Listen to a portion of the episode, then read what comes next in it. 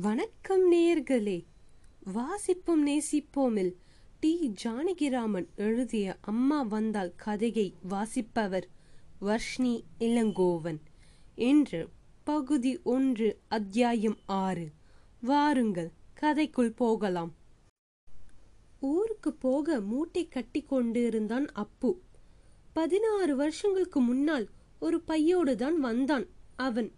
அது பழைய கள்ளி பெட்டி ஆயிற்று.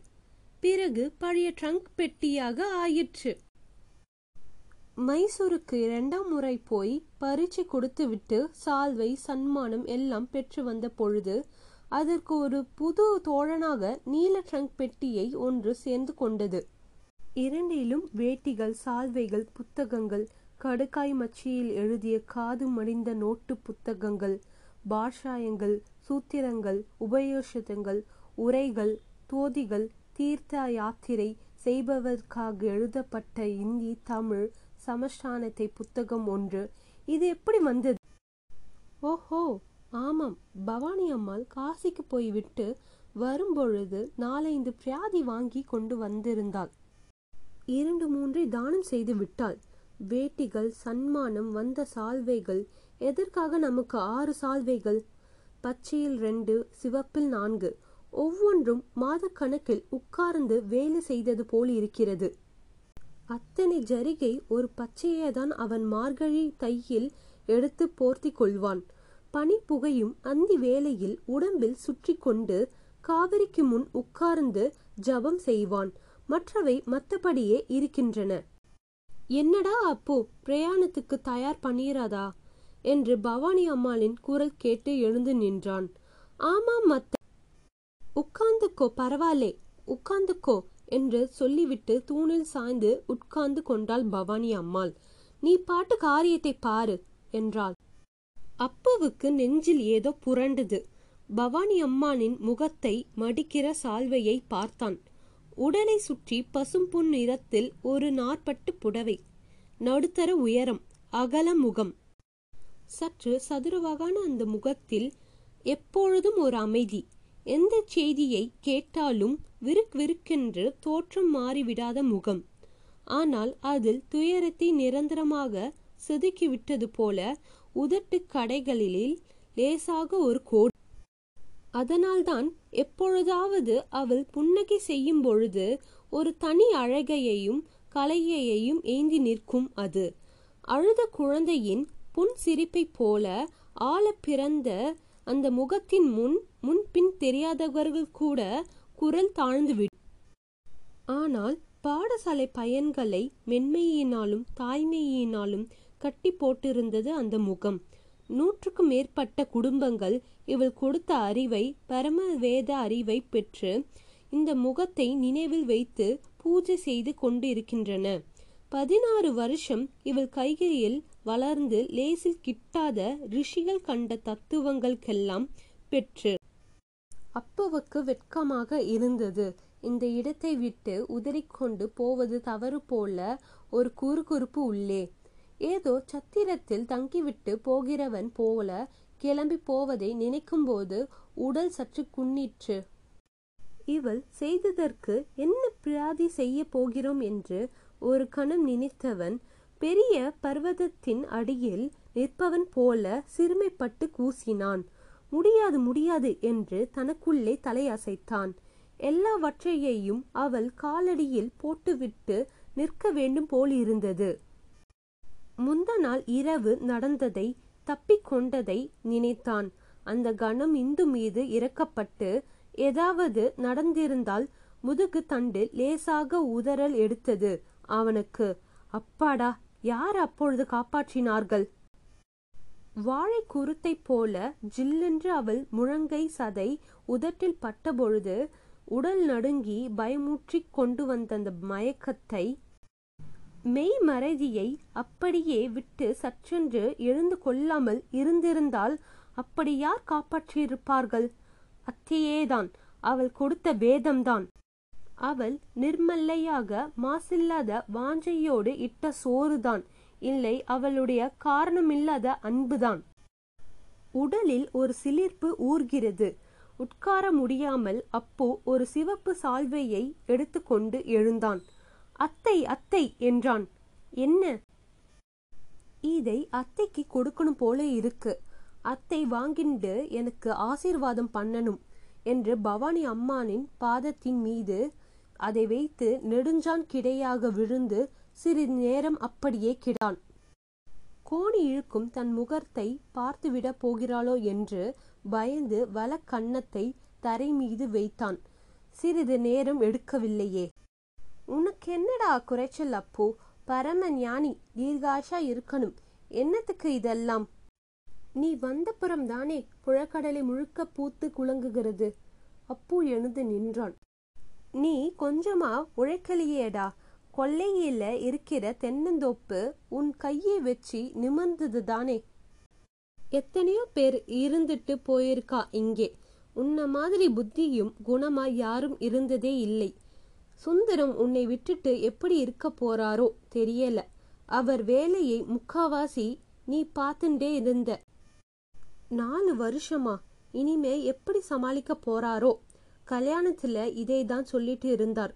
ஏதோ மனபலத்தில் ஓடிக்கொண்டு இருக்கு அவருக்கு. உடம்பிலே திராணி இல்லை. நின்ன வரைக்கும் நெடுஞ்சோவர்னு இருக்கு. முப்பது வருஷம் முன்னாலே பாடசாலையை அவரோட அப்பா வந்து ஆரம்பிச்சு வச்சார்.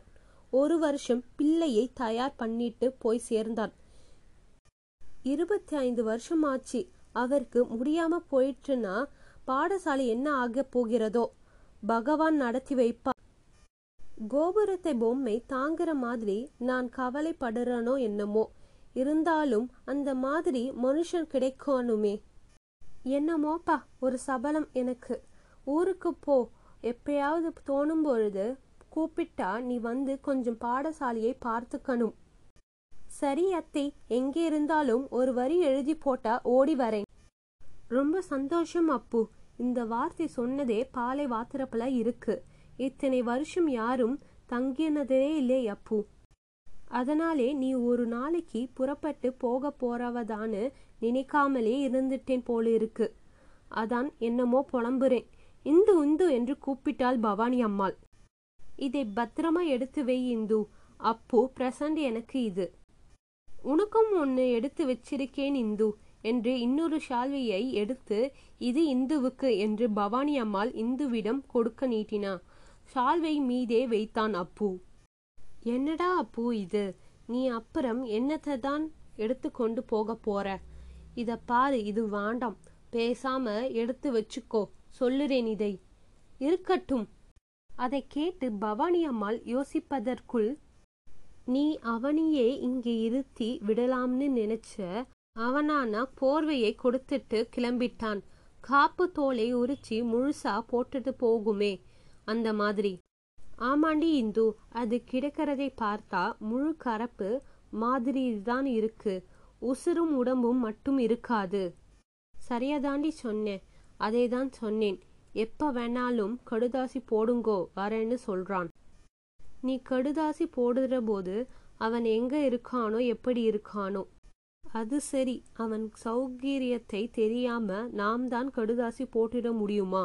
வானு பிரயாணம் போய் வந்ததும் கல்யாண இரைச்சலில் அடிபட்டதும் பவானி அம்மாளை சோரை அடித்து விட்டன. எனவே விடியற் காலையில் எழுந்ததும் வழக்கம் போல ஸ்நானம் செய்யவில்லை அவள். வெந்நீரில் குளிப்பதற்காக புழக்கடலை பக்கம் சென்றாள். அவள் குளிக்கும் அறைக்குள் சென்றதும் அடிமேல் அடி வைத்து இடைக்கட்டு நிலை வழியாக உள்ளே வந்தாள் இந்து. சால்வையை கொடுத்து என் குளிரை மாத்தணும்னு பாத்தியாக்கும். ஒண்ணுமே நினைக்கலையே நான். நீ என் தங்கை கொடுக்கிறேன். இன்னொரு தடவை இந்த மாதிரி சொல்லாதே. சொல்லதேன்னா சொல்லப்படாது. என் மனசு படி விட்டு எங்க அப்பாவும் உசுரோட இருந்தானா? உன்னை இப்போ வழி மறைச்சி நீ காசிக்கு போக வேண்டாம்னு என்னை கொண்டு நிறுத்தியிருப்பார். நான் என்னமோ மதம் பிடிச்சு அன்னைக்கு போத்தினானன் போல நினைக்காதே. ஒரு செப்பு கம்பியை போட்டு ஏமாத்தி விட்டு போயிடலாம்னு நினைக்கிற. பாரு. கெட்டிக்காரன் புல்லுக்குனா எட்டு நாள். அது எட்டு வருஷமா கிடைக்கிற நிஜம். நீ கொடுக்காவிட்டாலும் ஒரு க்ஷணம் அதை பார்க்க தான் போறேன் என்று வேகமாக வந்தாள் அவள். அவனை இருக்க அணைத்தாள். மார்பகம் புதைய தழுவினாள். வந்த வேகத்தில் எதிர்பாராமல் சிக்கி திகைப்பில் அப்பு ஒரு கணம் மூச்சு திணறி விட்டான். பின்னால் சற்று தள்ளாடினான். மறுகணம் சமாளித்து கொண்டான். சீ என்ன இது? அசுரத்தனம். அம்மாவை கட்டிரப்பல எனக்கு என்னமோ பண்றது என்று வேகமாக தள்ளினான். இந்து பின்னால் தள்ளாடினாள். சுவரில் தலைமுட்டி கொள்ளும் போலிருந்தது. செத்து தொலைக்காதே என்று நகர்ந்தான். அம்மாவாம் அம்மா உங்க அம்மா ரொம்ப ஒழுங்குன்னு நினைக்காதே. நானாவது உன்னையே நினைச்சுண்டு சாகிறேன். உங்க அம்மா யாரோ நினைச்சுண்டு சாகாம இருக்கிறா பாரு. நான் உங்க அம்மா இல்லை. நான் உன்னை தவிர யாரையும் நினைக்கவில்லையடா பாவி. அம்மா அம்மானே என்ன அவளோட சேர்க்காதே. எனக்கு ஏமாத்த தெரியாது. என்ன சொன்ன? சொன்னதே தான் உங்க அப்பா அவை நல்லவனே ஏமாந்து இருக்கார் நீ நான் பொல்லாதவனு ஏமாந்து கிடைக்கே. அப்புவுக்கு சீற்றமாக வந்தது. காரணம் தெரியவில்லை. அம்மாவை என்னமோ சொல்கிறாள் என்று ஒரு ஆவேசம். அது என்ன ஏன் என்றெல்லாம் அவன் யோசிக்க முடியவில்லை. படீரென்று திசை பிளக்கும் இடி கேட்கும். கன்னத்தில் கையை தூக்கி காத்துக்கொள்ள முயல்வது போல் அந்த சீற்றம் குப்பென்று எழுந்தது. என்னென்ன என்று அவன் கேட்பதற்குள் இந்து அங்கே இல்லை. இடைக்கட்டு வழியாக பூனையைப் போல் ஓடி மறைந்து விட்டாள். இடுப்பில் கையை வைத்து கொண்டு அப்பு விழிகள் வெறித்து ரத்தம் நெற்றிக்கேற சிறு மூச்சில் மார்பு விம்பி இறக்க நின்றான். அம்மாவின் அழகிய முகத்தை அவனைக் கண்டு அவனுக்கே மலரும் பூரிப்பை நினைத்தான். அவளையா சொன்னாள் ஓடிப்போய் அந்த இந்துவின் தலையை இரு கைகளிலும் பற்றி அவள் மண்டையை சுவர் மீது மோதி கழுத்து நெரித்து கையை உடைத்து பயத்தமாவு வேணுமா அத்தை? என்று அத்தையை இடைக்கட்டு கிணற்றண்டை நின்று இந்து விசாரிக்கும் குரல் கேட்கிறது. பவானி அம்மாளிடம் சொல்லலாமா? சை போகிற நேரத்தில் சை என்ன இது? நாக்கு இப்படி துணியும். படார் படார் என்று சத்தம் போட்டு மீதி வேட்டிகளை உதறி மடித்து பெட்டிக்குள் எறிந்தான். என்னடா உனக்கு? அவளும் சோறு போட்டு கஞ்சி கொடுத்து நீ காய்ச்சலாக கிடந்த பொழுது தடவி கொடுத்ததெல்லாம் செய்திருக்கிறாளே. அவளை இப்படி பங்கம் பண்ணுவேனான். இத்தனை செய்ததை நினைத்து. உள்ளுக்குள் கேட்ட இந்த குரலை கேட்டு கண்ணை மூடிக்கொண்டான். அம்மா அம்மா என்று எப்பொழுதும் வருகின்ற முகத்தை நினைத்து அந்த குரலை அழுத்தி மிதித்தான். அம்மாவின் கண்ணை யாரோ பிடுங்கின்ற போலிருந்தது. அகத்தில் கண்ட அந்த முகத்தை பார்த்தபொழுது கை ஓடவில்லை விரித்து பெட்டியை பார்த்தான். முடியிடுக்கில் நுழைந்து மறைந்த பாச்சியை விரட்டுவதற்காக வேட்டி புத்தகம் எல்லாவற்றையையும் கீழே எடுத்து போட்டான். காலிப்பெட்டியை குப்பர கழுத்தி தட்டினான். மறுபடியும் அடுக்க ஆரம்பித்தான். ஸ்தானத்தை முடித்துக்கொண்டு ஜபம் செய்துவிட்டு வந்து பவானி அம்மாள் தான் அவனுக்கு சாதம் போட்டாள். இந்து கிணற்றடியில் அத்தையின் புடவையை கல் மீது அடித்து துவைக்கும் ஓசையை கேட்டது.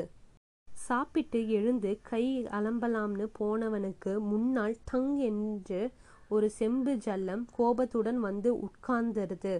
இந்துவின் கண் கலங்கியிருந்தது. இன்று பார்த்த இந்துவை அவன் ஒரு நாள் கூட பார்த்ததில்லை. பளபளக்கும் இமைமயிர் அழுத அதை கண்ணம் கண்ணில் நிமிர்ந்த அலட்சியம் வரம்பு மீறி பேச்சு கூடிய இழுக்கிற நாக்கு செம்பு மீது காட்டுகிற கோபம் இது புது இந்து அவன் பாத்திராத இந்து. இந்து கண் கொள்ளாத அழகு மனம் கொள்ளாத பிரியம் அது. பேச்சிலும் காரியத்திலும் சரி அவள் பிரியத்தை காண்பிப்பதே தனி. அத்தனை பிரியமாக யாராலும் இருக்க முடியாது. அவள் கோபித்து கொள்வது சுருதியை சற்றென்று மாற்றி உயர்த்தி வேதம் சொல்வது போல் இருக்கும்.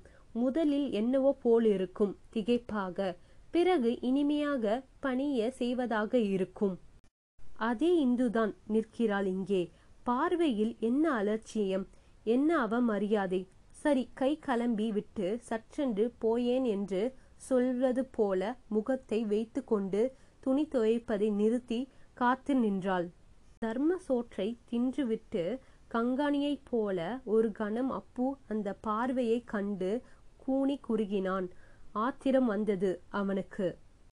சோற்றுக்கில்லாத இந்த பாதையை தீண்டுவதிலேயே இப்போ ஒரு நாழி கூட ஆகலையே என்று உள்ளுக்குள் நிமிர்ந்து கொண்டான். ரெண்டே காலுக்கு வண்டி அரை மணி முன்னாலேயே வாசலில் வண்டி வந்து நின்றது. தாண்டோனி பந்தைக்காலில் சட்டையோடு வந்து நின்றான். என்ன கவுண்டரே யாருக்கு வண்டி? ஸ்டேஷனுக்கு போகணும்னு அம்மா பூட்டியார சொல்லியாச்சே. அப்போ மீண்டும் கூசியவாறு பவானி அம்மாளிடம் விரைந்தான். என்ன அத்தை தாந்தோணி வண்டி கொண்டு வந்திருக்கானே? என்னத்துக்கு இதெல்லாம்? என்று வார்த்தை வராமல் தவித்தான்.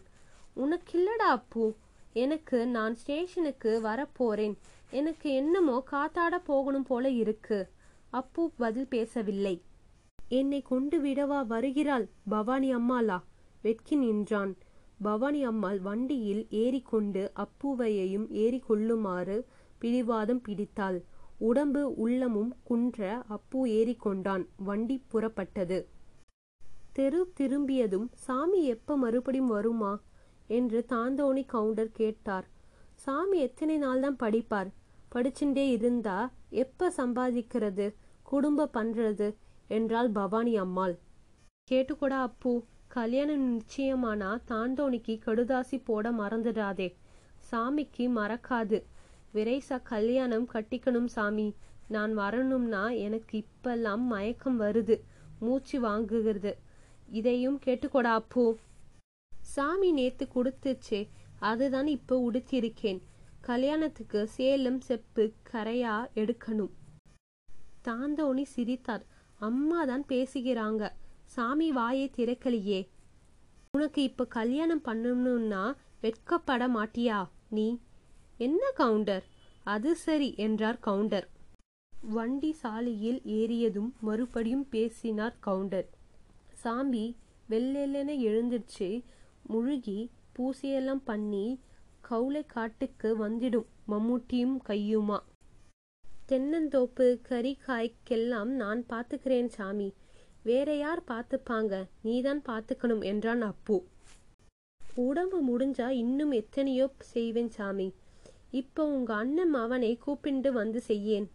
அவன் கிடைக்கிறான். சோம்பேறி களவாணி பையன். எல்லாம் நான் பார்த்துக்கிறேன் சாமி.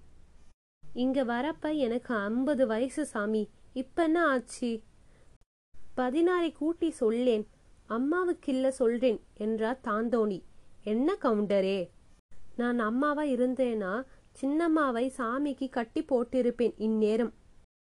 சரி சரி பேசாம இரு என்று கத்திரித்தான் அப்பு. பவானி அம்மாள் பேசாமல் எங்கோ பார்த்தாள். எப்போதோ வரும் புன்னகை இப்பொழுது வந்திருந்தது. கவுண்டர் சொன்னதை கேட்டு அது மிரண்டு ஓடிவிட்டது. மீண்டும் அந்த சோககளை பாசி மாதிரி புன்னகை இருந்த இடத்தை அடைத்து கொண்டது. பிறகு யாரும் பேசவில்லை. ஸ்டேஷன் வந்து விட்டது. பவானி அம்மாள் பத்து ரூபாய் நோட்டை எடுத்து டிக்கெட் வாங்கி சொல்ல சொன்னாள். அப்புவிடம் அப்பொழுதும் யாரும் பேசவில்லை. அப்பா அம்மா எல்லாக்கிட்டையும் சொல்லு என்று உபசாரமாக ஏதோ சொல்லிவிட்டு பேசாமல் நின்றாள் பவானி அம்மாள். வண்டி வந்தது.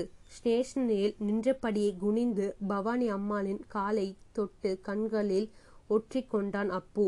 நிமிராமல் வண்டியில் ஏறிவிட்டான். வண்டி நகர்ந்தது. கை காட்டி தாண்டி விட்டது. சாலையில் இருந்த கடைகளை கடந்து சென்றது. சாலைக்கு அப்பால் தெரு தெரிந்தது. என்ன இது? யார் அது? வெள்ளை நிறம் கருப்பு புடவை வெள்ளை ரவிக்கை சாலைக்கும் ரயில் பாதைக்கும் இடையே. இந்துவா? இந்துதான் இந்துவேதான். அப்பு இடத்திலிருந்து எழுந்து நின்று ஜன்னலுக்கு வெளியே தலையையும் மார்பையையும் விட்டுக்கொண்டு கையை ஆட்டினான். இந்துவை கடக்கும்போது வண்டி வேகம் பெருகிவிட்டது. இந்து சிரித்தாள். கண்மை பளபளவென்று கலங்கினது. இந்த தூரத்தில் வேகத்தில் தெரிகிறது. சிரிக்கிறாளா பதறுகிறாளா அழுகிறாளா?